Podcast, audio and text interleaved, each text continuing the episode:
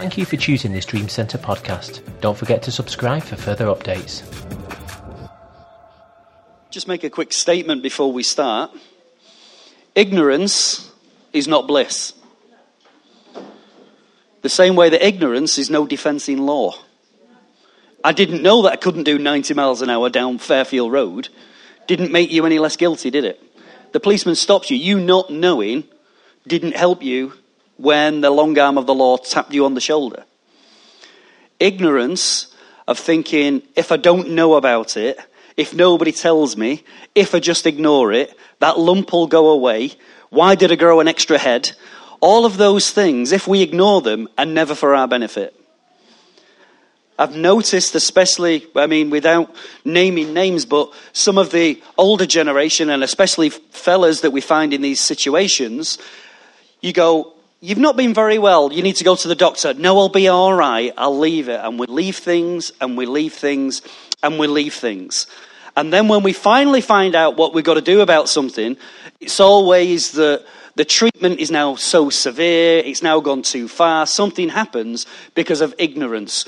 We kind of thought, I'd rather live in not knowing, because I don't know if you've noticed that even the most simple of us become surgeons, top doctors, and biblical scholars overnight. You see a lump, you know it's a malignant this caused by, due to a stem cell research, something. Everybody comes the top expert, don't they? The same way that when something doesn't work, you might not know that Christ died on the cross, but all of a sudden you know the inside and outsides of the apostolic, prophetic, upside down this, on the third day God created. We become experts in everything. Ignorance is not bliss. But I just praise God this morning and I bless Him for the preparation and the springboard that He's already given us into today. He's our rest. Not only is He our rest, but He is bringing us to a place where we can enter His rest.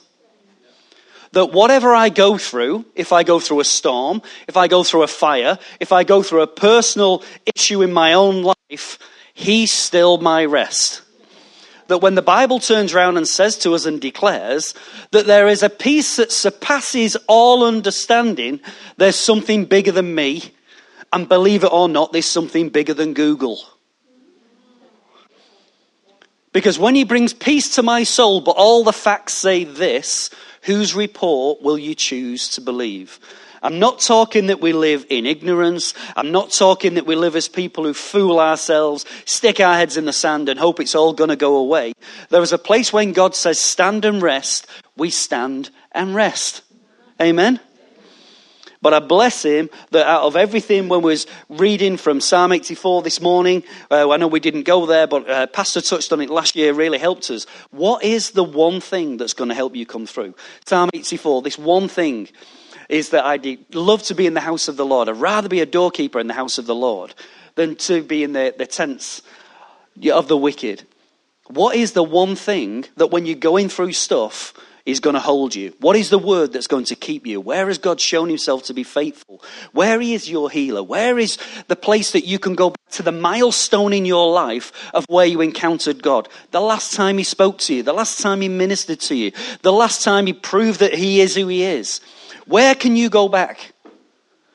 You know, as men, we hate taking directions if we get lost, don't we? Right? Like, come on, ladies. Right? If if you've been with your fella and they hate taking directions, don't say amen, say my man. my man, yeah. we hate taking directions, but you know, there's one thing I found out. Even if you turn around and you're using your sat nav, if you had something like if David said to me, right, how you find my house is you go to the traffic lights, um, through the traffic lights, you've got the cafe by the Pelican Crossing, go straight over, the football ground is, is there on your right, on your left hand side, go up, go past the industrial buildings, there's a shop on the corner, turn right, go past the little bungalows, get to the first street, and that's my house. David, did I find your house then? There you go. But if I don't find his house, what do I do? I go back to the landmarks. He said, right, if I go to the football ground and then move forward from there, I go back to the last reference point of where God spoke to me. So if I'm getting lost, if I'm getting confused, go back to the last place you know is your landmark and your reference. Amen. But the great thing is, is God is with us. He's not turned around, he's not sat on his throne this morning with his arms folded and declaring, You're on your own. He's with us, hook, line, and sinkers. You know, we're pushing through. Now, a couple of weeks ago, I started to speak to you about uh, one of the prophetic words that came to the house, a preceding word, is it's time to cross over. Do you remember that? We spoke on it a couple of weeks ago. And then Paul took it in a slightly different um, dimension last week when he talked about the skirmishes and that we said that we had the settlements. We were going up to the, to the high places in the encampment of the enemy, how the enemy was looking to put a foothold in your life. Do you remember all that? Well, we're going to address some of those issues again. I'll be honest with you, I was going to take it completely differently this week. And I struggled and I said to Kev, I said, Kev, I'm not turning up on Friday. I need to be at home. I'll carry on working. Don't worry about it. But I need some headspace. Because all of the time, God kept bringing me back to this word and I wanted to go somewhere else. And it was that, God, is it just me? Is, uh, too much cheese before bed? What is it? And we've come back to this word. So I'm just going to pick up from Matthew chapter 8 and verse 18 declares this When Jesus saw the crowd around him, he gave orders to cross over to the other side of the lake. Jesus has given us the order to cross to the other side. When he gives an order, is that open to negotiation? Is it open to challenge? Is it open to, well, hang on a minute, we need to debate this? We're not debating with him. He's given us a challenge to go to the other side. Now, the great thing about this word that God has given us, that as we cross to the other side, this year is our year of success. This year is our year, my year, corporate year of success. This is a year when relationships will get stronger. This is a year when businesses will break through. This is the year when we'll encounter him, uh, encounter him at a greater level. This is the year for better health. This is a year for resources coming online. This is a year for the return of families. This is the year of return of the backsliders. This is a year when God is already stirring things in the spirit realm that are going to be brought online to where we are here in the Dream Center, but not just here, but corporately across his body as houses are rising up because we're not ignorant ignorant and we're not arrogant enough to think that we're the only people God is speaking to. Houses are being brought into alignment. But as those houses are crossing over, they're crossing over so they can get to a place of going to the city and seeing a strong man brought down. That means you, that means me. We're coming to a place of fresh commissioning and greater grace. Fresh commissioning and greater grace. The graces that have held us, the graces that have sustained us, God is going to bring through. I tell you, we are going to see so many things being brought into alignment this year where we almost said, God, I almost gave up. When was it going to be our day? When we would see the healing? We have only started to see at the moment the very tip of the iceberg of what God has got in store for us. We start to declare there will be none sick in Zion. Why do we, do we see that there is sickness amongst us? Are we being ignorant? Are we being blind? Are we being people who are just speaking just ridiculous stuff? No, God's word declares there will be none sick in Zion. So we choose to believe his report and say, My God, we are pushing for an environment where you live, where you visit, where you turn up, where we have encounters with you on a daily basis, and where you are, sickness can't have a foothold. The enemy won't take any ground where you're at. That's what we're looking to see established. Is it established now? No, it's not. We've been naive to think that it is, but every day we believe for it even more. Pastor Tony had already spoken about it before when he mentioned Reinhard Bonnke.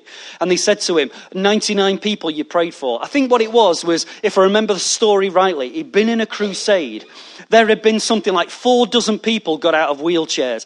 Cancers, visible cancers were being healed on people's faces. Tumors disappearing. The blind were seeing. The deaf were being healed. And somebody said, you prayed for four blind people and they didn't get, uh, they didn't get healed. Why not if your God is a healing God?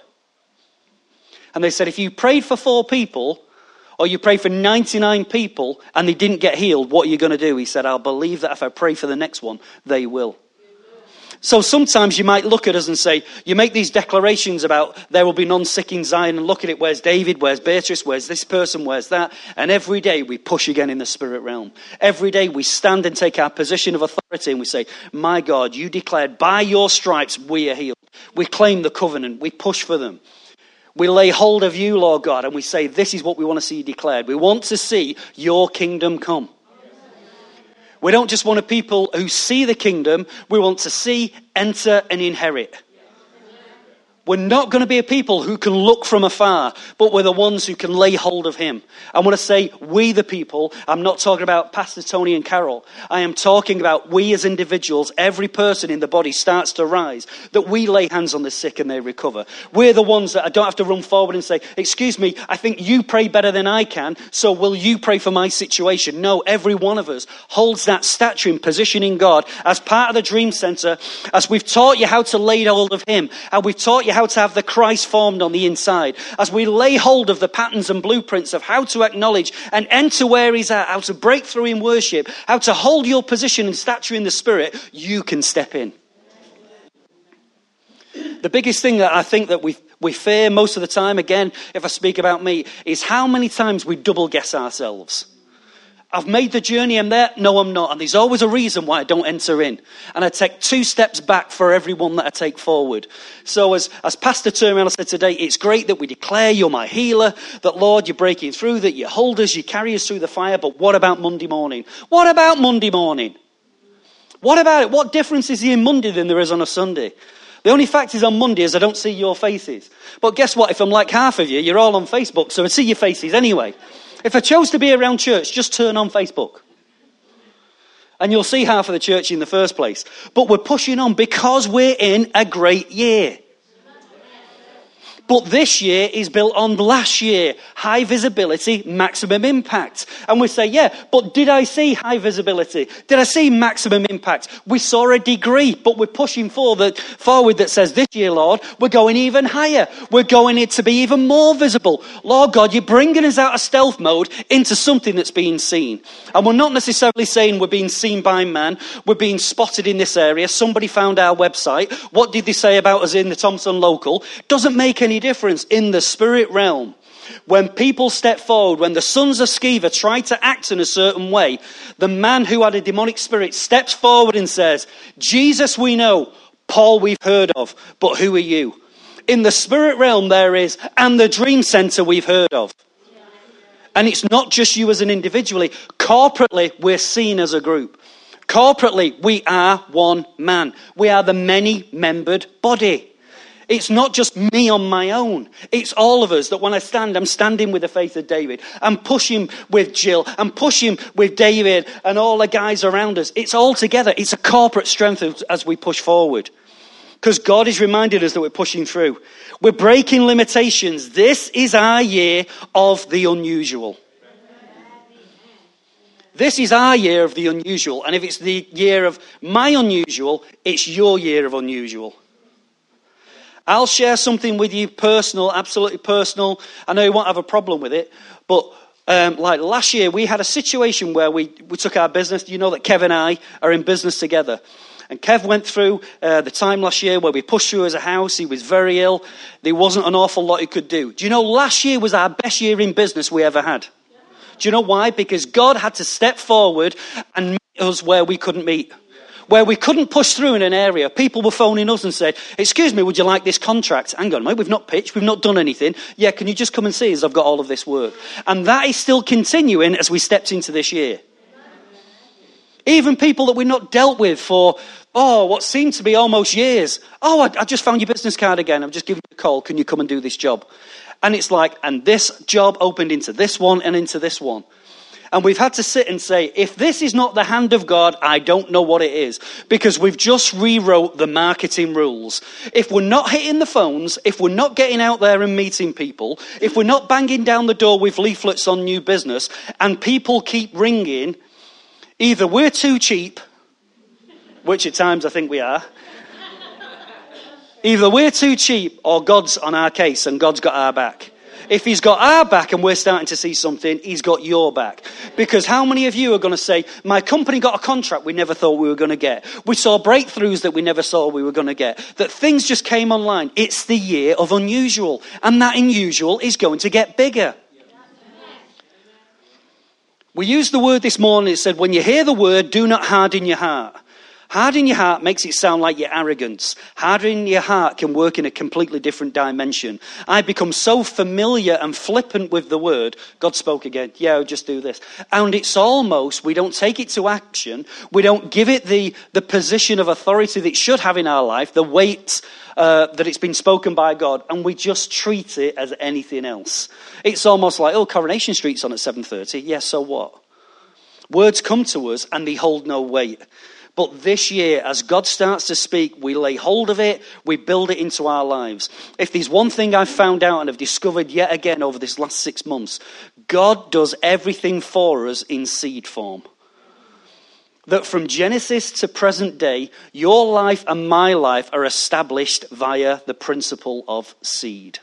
Don't want to go there today because it'll be too much of a distraction. But if I just tell you this in 1 Peter chapter 1 verse 23, it says, And you are born again not by corruptible, but by incorruptible seed via the word of God. You are born again by the seed of God. Everything, these things shall remain. Genesis, seed, time, harvest. God's principle of seed and how He sows into your life, builds into your life, and wants to see a fruit born from it only gets stronger and stronger and stronger the seed that he's sowing this morning. As he cast his seed out this morning, he said, Right, we will enter a place of rest. There may be times that you'll, you'll find a struggles ahead of you, but will you find the rest? Did you lay hold of that seed? Did you grab it and say, It'll find fertile soil in me today? Are you uh, are you in a position, were you one of those people that said, I'm going to believe your word, I'm going to lay hold of you? Yes, I will have that rest. Yes, I've been through turmoil, but my God, I'm going to come through on the other side. Emotional stability is a major, major factor that is missing from so many lives. And that emotional stability, the fear of not knowing, the fear of double guessing, the fear of allowing the madman in the attic to go to every worst dimension that you can ever think about.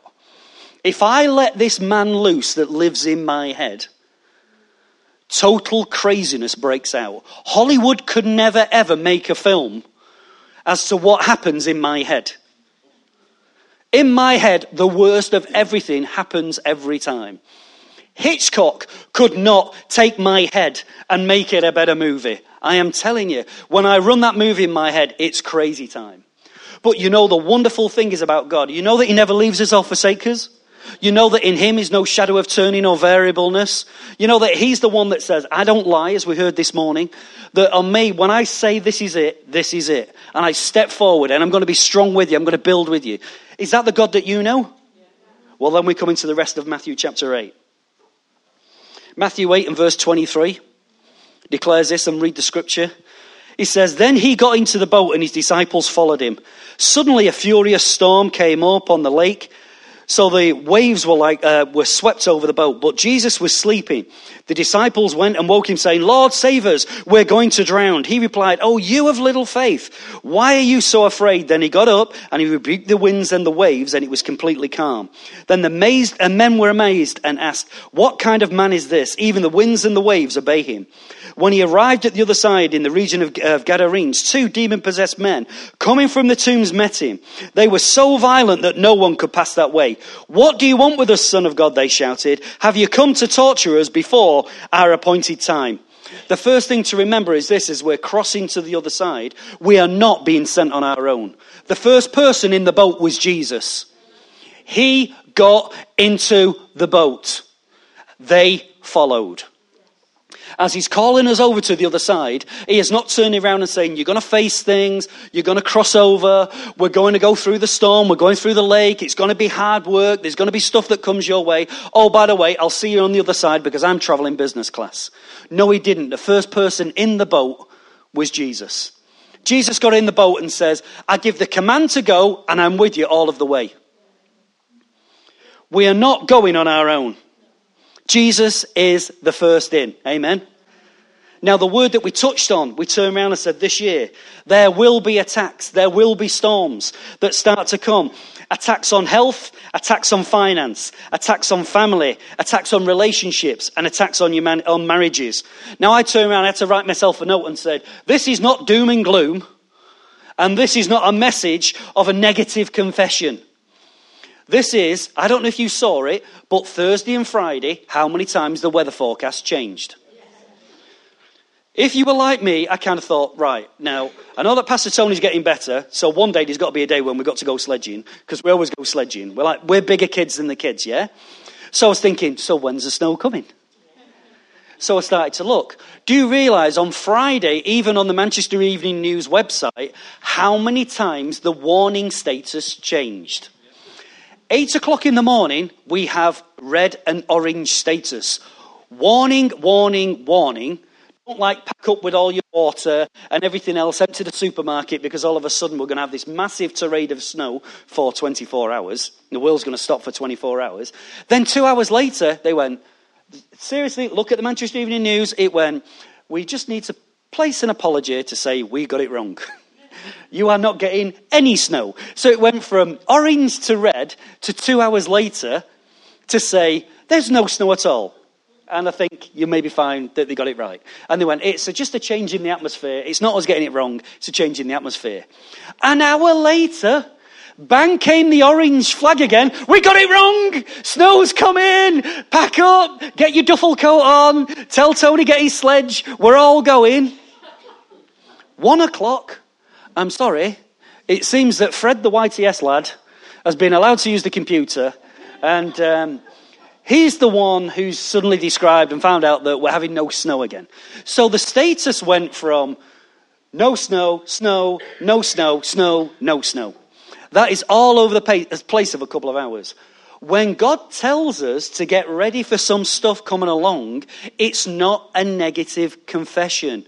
It's an opportunity to take precautions. To be pre warned is to be pre-armed. God warns us ahead of time. Now, let me tell you this. In my experience, of which I have a little, I have found that in times gone past, if there is ever going to be a, a storm that comes to the house or to a group of believers, it normally happens in this area first. Key workers, givers, and leadership are normally the first three areas where people start to get hit. These are always not a case of saying that these people get taken out completely. Sometimes it is the drip, drip, drip Chinese water torture. It's a little thing that comes into your life and you think, yeah, I can face this today. It's an annoyance.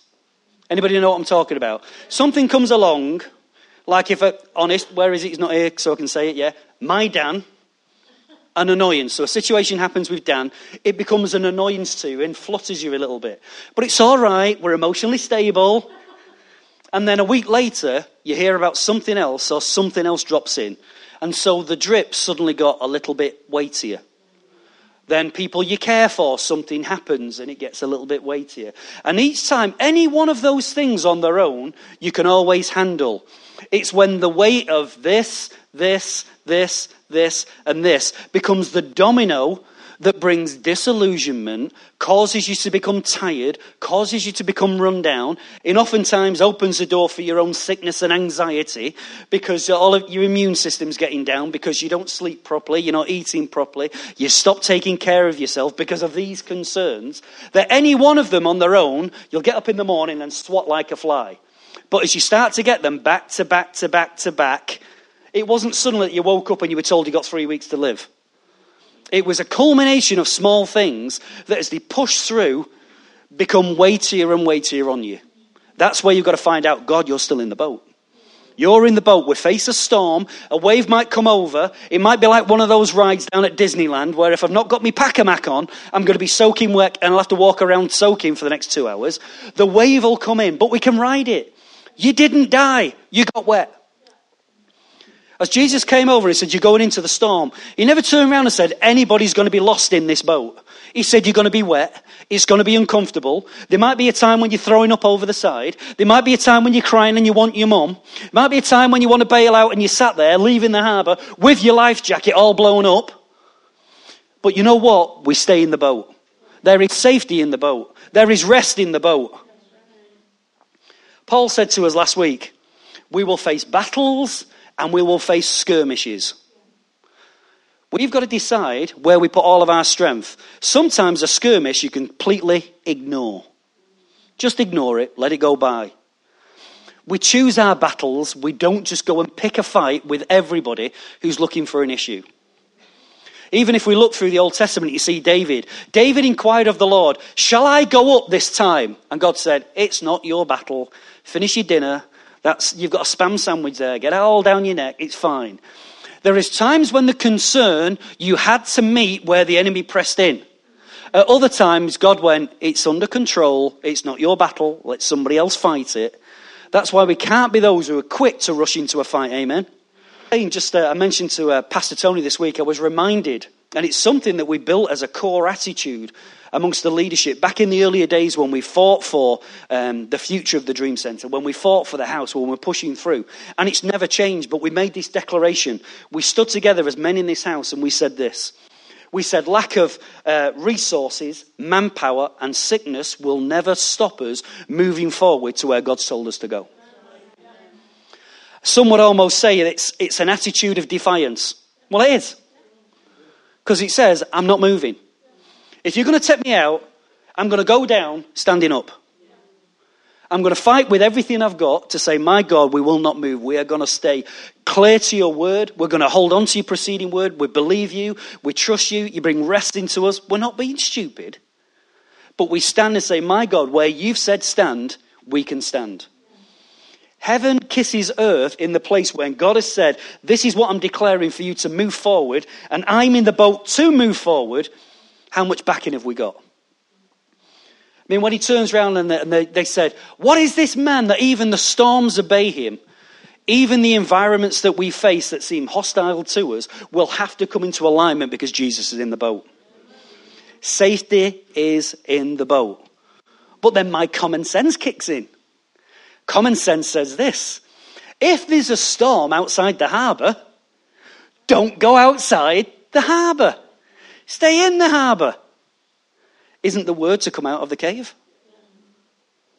That as we start to come outside, we'll face things that we didn't have to face before.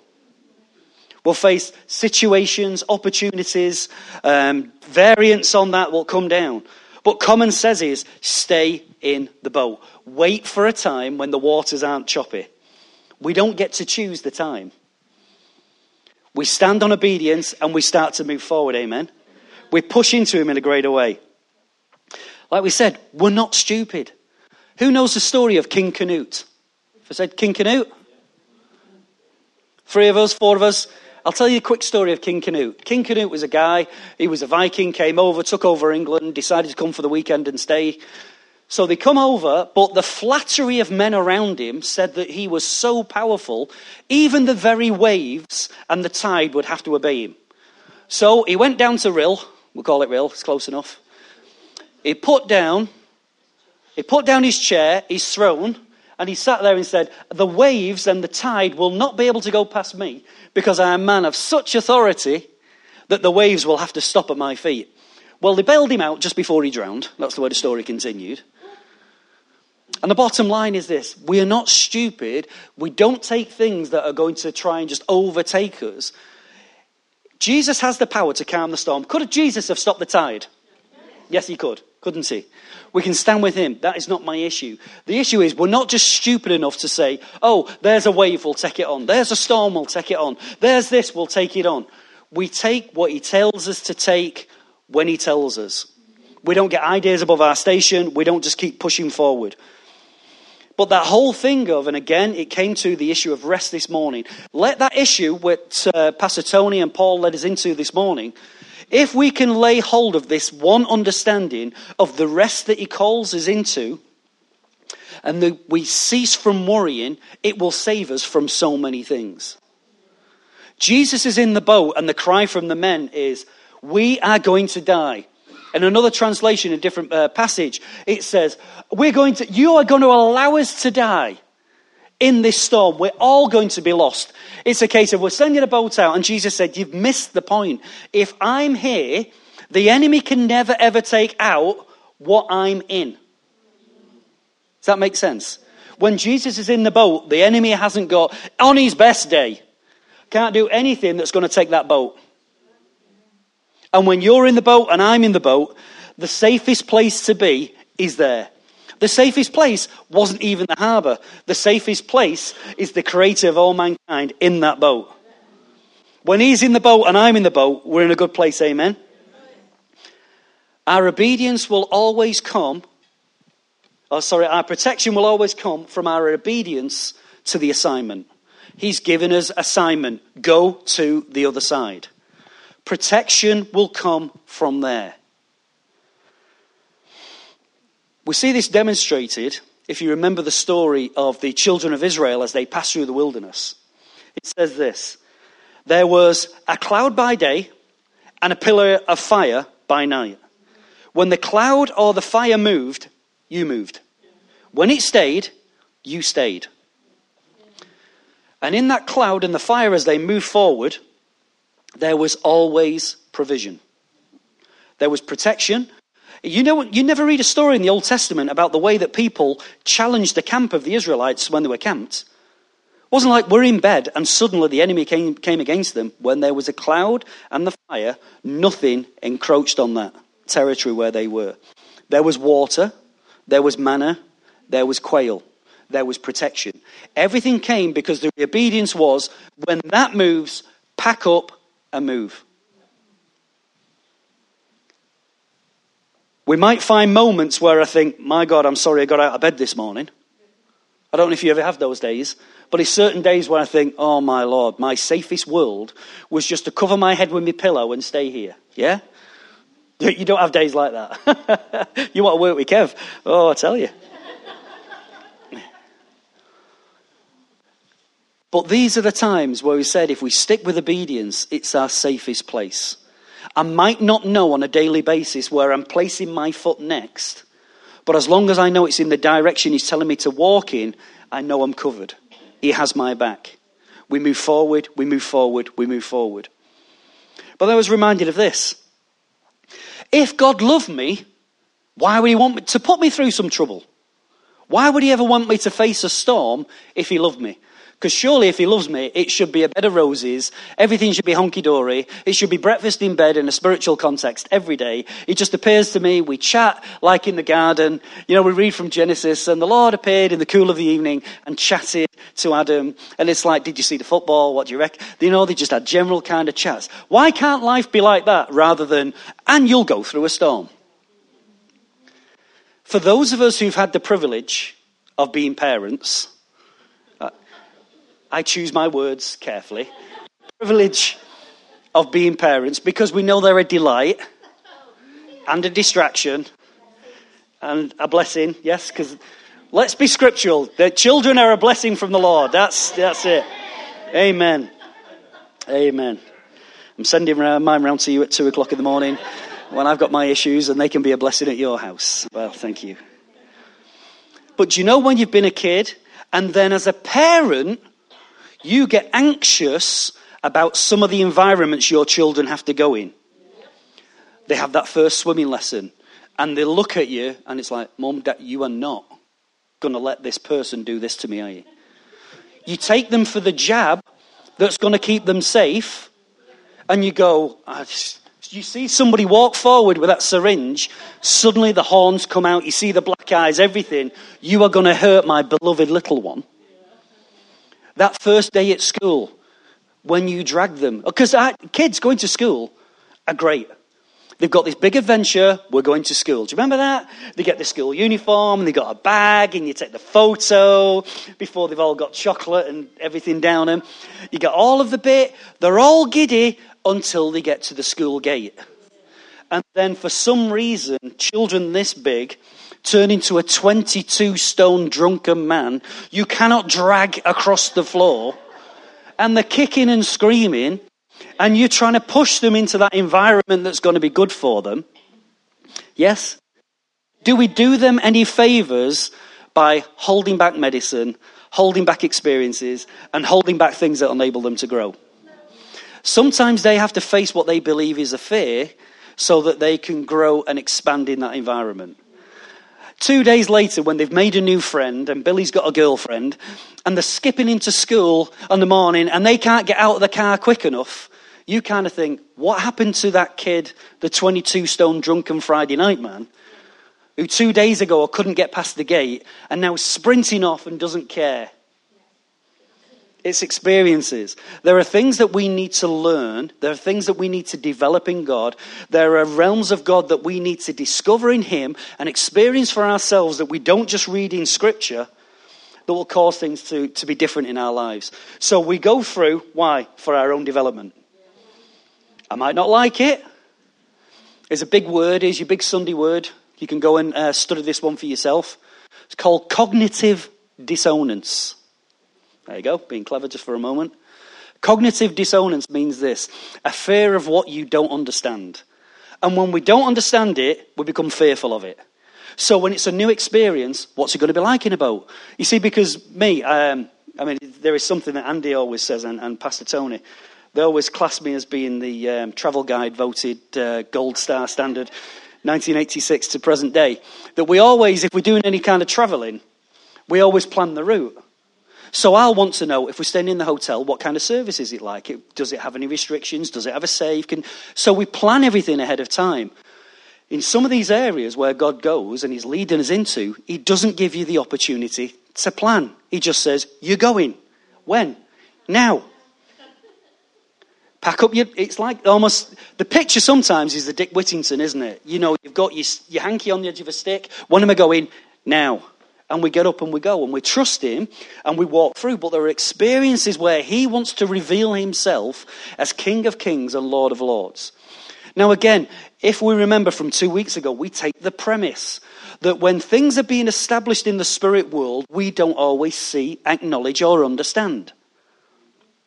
So when we saw that the people at Jericho, they said, for 40 years, the time they've been in the wilderness, we've been waiting for you to turn up.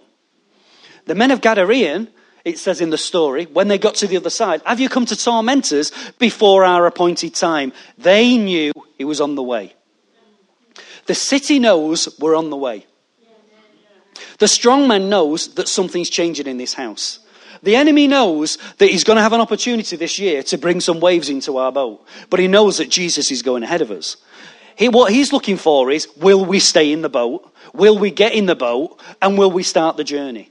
On there, God's in control. The enemy is not going to dictate to where we go, the, the space and the, uh, the, the pace and the speed of where we're at.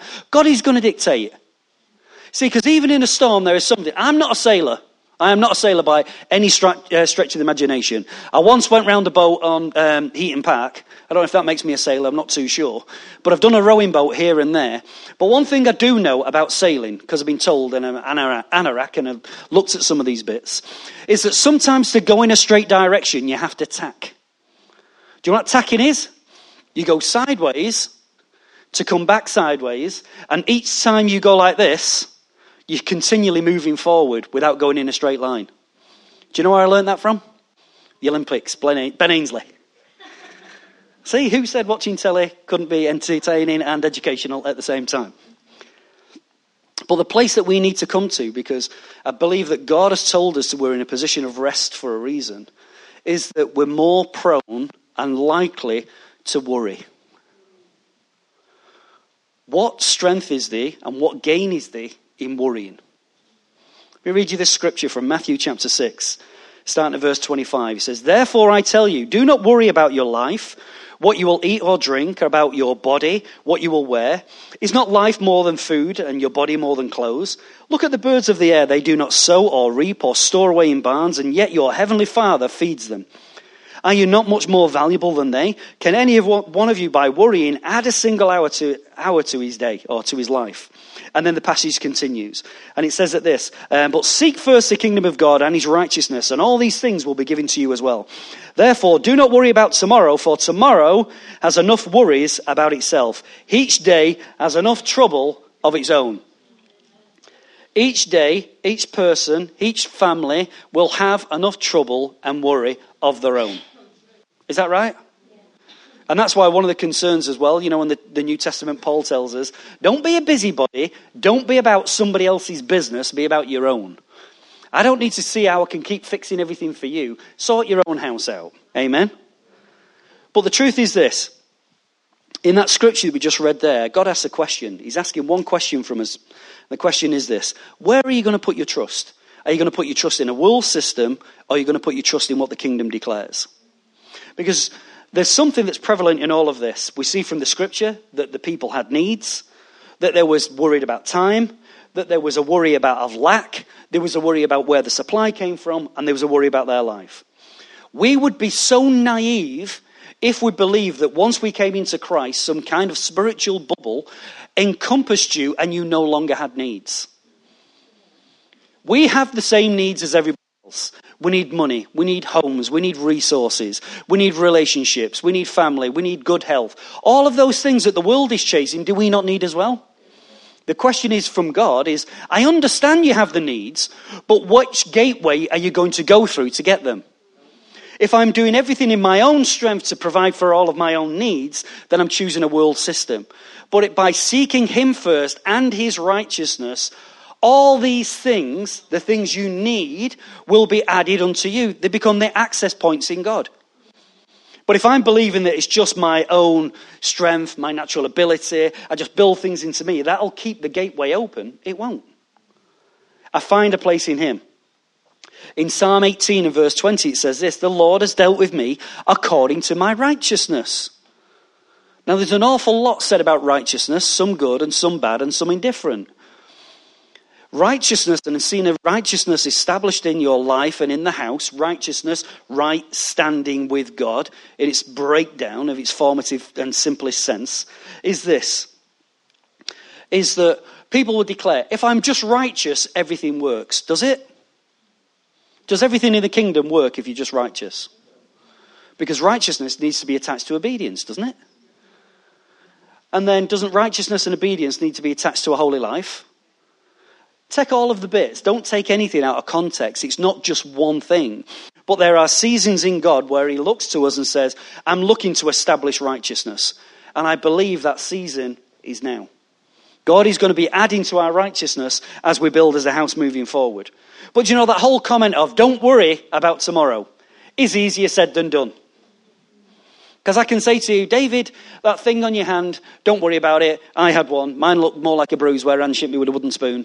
But don't worry about it. I'm not an expert. I don't know if you should be worrying or not. To say the term don't worry is easier said than done. My mum was a worrier. And when I mean she was a worrier, she was a worrier. Worried to the state of, um, there are four, four children in my family. I'm the next to youngest. So I've got a younger sister, got an older sister, got an older brother. My older brother was the one to try and discover life. And he found life at the bottom of a bottle quite early, from about 14 years of age.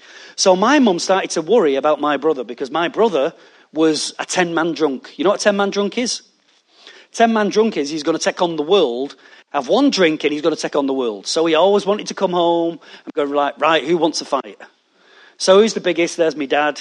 You must be somebody I want to fight. And that was the kind of environment that we kind of grew up in. So my mum became a worrier. So she'd worry when you went out. She'd be worried if you stay in. And then she'd be worried that you were going to come home. So in the place for her, where was a place of rest? There never was a place of rest because things dictated. Now, if we look around and we start to look at ourselves, we can say, right, this situation of Again, allowing the madman out of the attic. If a storm's going to come, and we heard from before, relationships, family, health, work, the madman automatically goes, What's happening at work? And what's going to happen? Is she running off with the milkman? All kind of craziness that goes on, and you build so many avenues off the side of your head of what could go wrong. You suddenly, something you wasn't worried about now starts to take a foothold in your life. The word that Paul brought last week. Be careful that the enemy says, I don't make a foothold in your territory. It was where they were that the enemy wanted to bring that foothold, and worry can often do that. You know, one of the things we worry is this I worry that God doesn't know. I worry that God doesn't know and He doesn't care about my situation and circumstance. But this is where I have to understand and be, uh, see it revealed how God has me in the palm of his hand, how God is carrying us through, how God starts to lay hold of us and deal with me in a different way. It's my not knowing he knows that makes me worry. Does he know? Does that make sense? Glad it did to you because it didn't to me. But let me tell you this here's a practical thing. Dr. Phil is just going to step in because Google's good for some things. Some of the effects that worry, stroke stress, will have on your life if you allow it to take a hold of you. Some of the basic things on your body stomach ulcers, an increasing high blood pressure, overindulgences, unhealthy habits, i.e., overeating through comfort eating, undereating, pushing to areas of anorexia, smoking and drinking.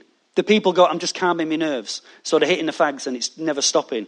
Or the person who just goes, uh, I'm just just another drink, just have a little bit of that. I'm a bit stressed today, it's been a bad day at work, I'm just taking the edge off.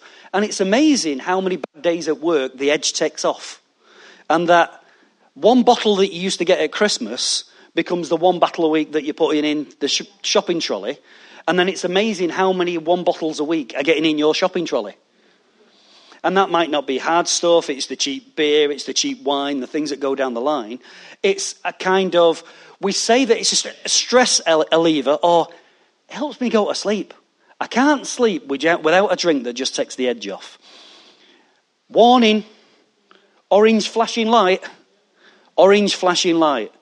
If I've got to have something built into my life that enables me to do something, then I'm becoming a slave to it. Yes? Long term of those effects heart disease and stroke. The cycle starts to increase. Often with stress, anxiety, and worry will lead to insomnia or bad sleep patterns. Bad sleep patterns make you go and say, I'll just nip downstairs to take the edge off. So I start the cycle again in something else. Oh, I'm now up, it's three o'clock in the morning, I'm watching Trisha, early hours, on cable, and now I'm comfort eating again. So I'm comfort eating, and I'll have a drink because I can't sleep. And then because I can't sleep, I don't get up in the morning. And then my day gets extended. So I'm now getting up at dinner time instead of getting up at normal time. And because I got up at dinner time, I'm now not tired till two in the morning. And at two in the morning, I start comfort eating because I can't sleep. So the cycle goes round and round and round. Insomnia depression, mental health issues can conclude and come to the end of complete breakdown. It's not every case, but it's where that things can push through. It also leads to a reduced work performance. And when I underperform at work, I worry and get stressed that I'm underperforming at work. And when I'm worrying and stressed, I make more mistakes because I'm worried and I'm stressed. And then I go, you won't believe, because we deal quite a lot with uh, people in education and different government environments. How many people are off with stress? Where's Billy? Stress. Where's Mary? Stress. And you know it's the one thing that you can't challenge? As an employer, you can't challenge a stressed person. Because if you challenge them about their workload, they can sue you because you've made them more stressed. I tell you what, somebody's making a game somewhere, aren't they? But we should be a people that shouldn't fear lack, that shouldn't fear that we're in a boat, and that God's in control. He knows we need the stuff. I know what it's like. Don't want to go into personal detail because I don't know I don't need to. But I know what it's like to go to the wire. I know what it's like when you haven't got anything. I know what it's like when somebody's pushed an envelope through your door. I know what it's like when there's been a food shopping bag on your step. I know what it's like to have received that, and I know what it's like to have done it. And I know what it's like when God has had to turn up. And one thing it taught me in all of that experience, I learned to trust God, but I learned to believe in what He put in me. I trusted Him but I believed what he put in me my gifts, my talents, my ability to push forward and make things work. See, something that is not often preached, but I'll tell you this. You are more likely to be the answer to your prayer, your own self, than what you are just waiting for an answer. Oh God, I have nothing. Get off your backside and go to work. Oh Lord, this situation needs to change with this, this broken relationship. Can you speak to Julianne? No, get up and put it right. You are often the answer to the prayer you're praying. Yes?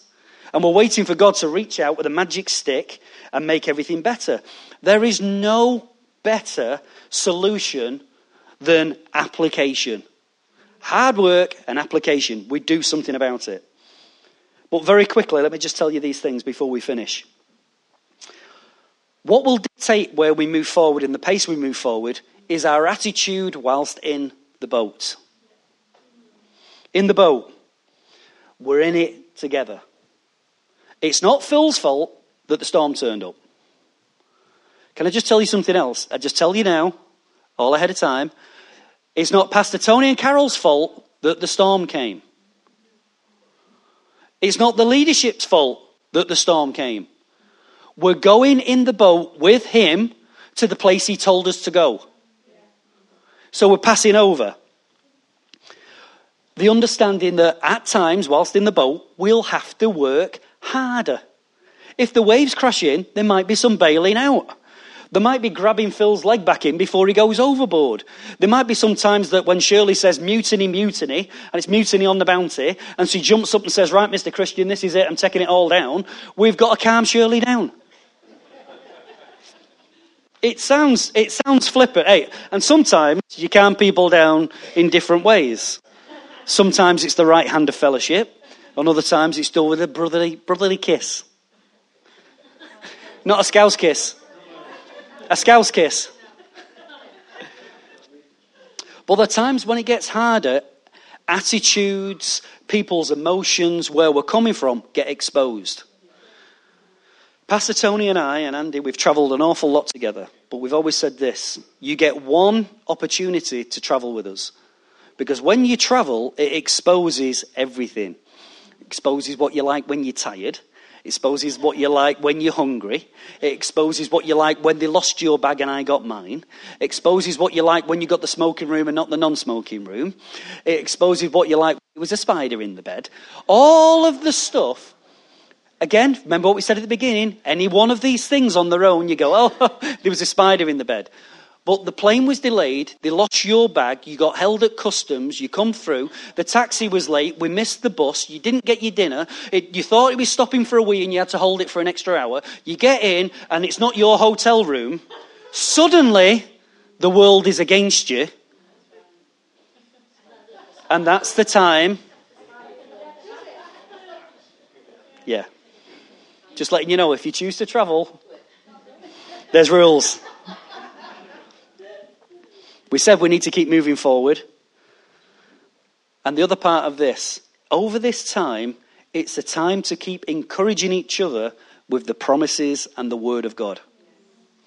Because we're going through something for a season. It's going to be tough, but there's greatness at the other side. It's going to be tough, but there's greatness while still in the boat. Do you know why? Because some of your faults, failings, habits, issues, attitudes, mental assignments, and something else will get dealt with. So, in that, in this whole journey of going through something, when we get to the other side, we should be better people already. Amen? Just remember, before you get into the storm, God gives you the opportunity to put things in order. Just read in the book of Acts, Agabus, there will be a famine in Jerusalem. He's told you ahead of time so you can prepare. Great story in Genesis chapter 47. If you start to look at it, it's a story of Joseph. Joseph come to power. He's had his dream coat, and they went to the West End, and then after that, he came back to Egypt. So he's in Egypt. He's had the dream of Pharaoh. He's told him there's going to be seven years of plenty and seven years of lack. Okay? So he tells him, remember, it's not Joseph's dream.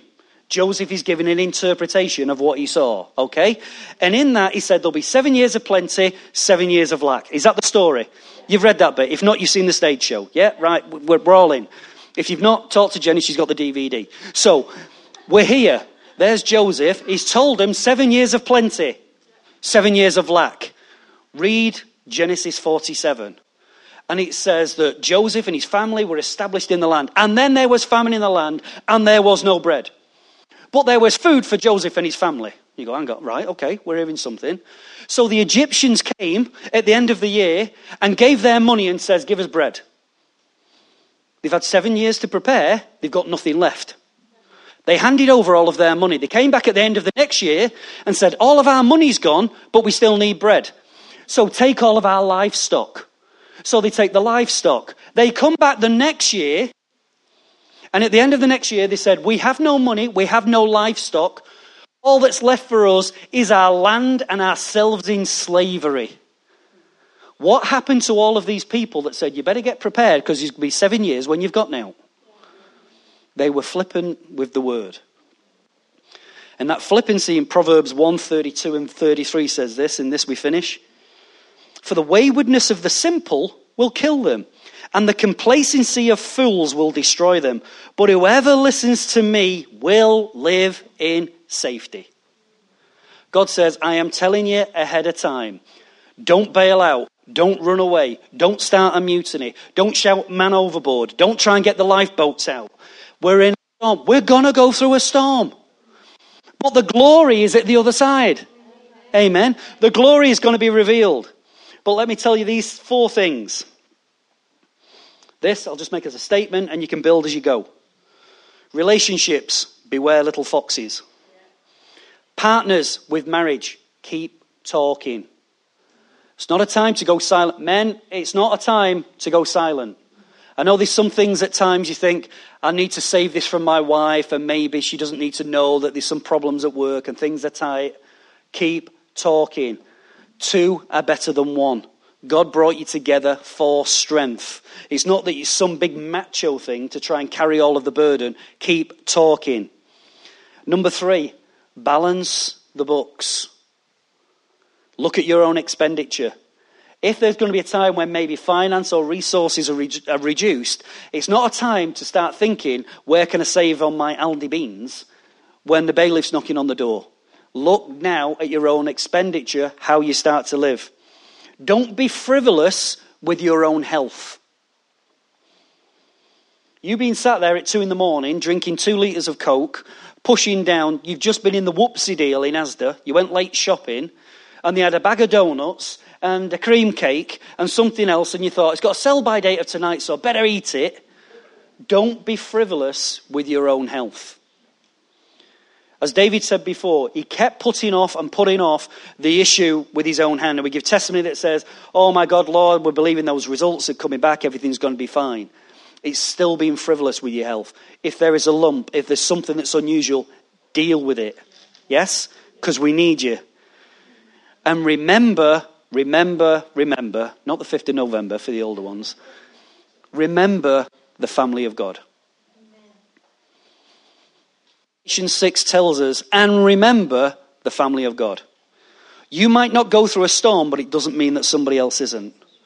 Maybe it's financial, maybe it's relational, Maybe it's something where they're under pressure. Maybe the kids, the wheels have fell off completely. That's a time where we've got to be there. Bring the word of encouragement. This is where the Ananias and Sapphira and the grace that the pastor's been leading us into and telling us about needs to come to the fore. This is where family has to demonstrate family. This is times when I also again, telling the truth in love, and I'll say, remember, just be careful, but the truth in love, where I can say to you, hey, you're getting giddy, calm down and we speak, you want to bail out, you don't need to bail out. And we bring the word of hope. We bring the word of comfort. I don't need your kind of good ideas. I don't need your expression of what you think's everything working. We go back to what God said. There will be storms. We're coming through to the other side. Oh, and when we get to the other side, you know this whole thing of taking on the strong man, looking in for it yourself, because it's absolutely wonderful. Men of Gadarene do all of their bit. They come running out of the caves, ah, ah, doing all the screaming. They come to Jesus, says that nobody could pass that way. Remember the scripture? Read the next bit. And Jesus' response, do one. Phil's translation, do one. Jog on, Kitty. It's one word. Jesus' response, go. We're not in a massive fight. It's not when we get there we're going to have to roll up our sleeves. What's being formed in us now will enable us to be established when we get to our destination. Amen? So come on, church, let's stand to our feet. Like I said, I didn't want this to be a, a message of woe is me or it's a power of negative confession. It's being absolutely obvious there may be trouble ahead, but God's good. Maybe trouble ahead, but He's already told us this morning there is a place where you can find your rest in me. It's a place where we need to build family. It's a place where we need the preceding word to hold us. You know, when we've got nothing else, it's the preceding word that will keep us. Amen. Come on, church, let's just raise those holy hands. We hope you enjoyed this podcast. For more information, go to www.thedreamcenter.co.uk.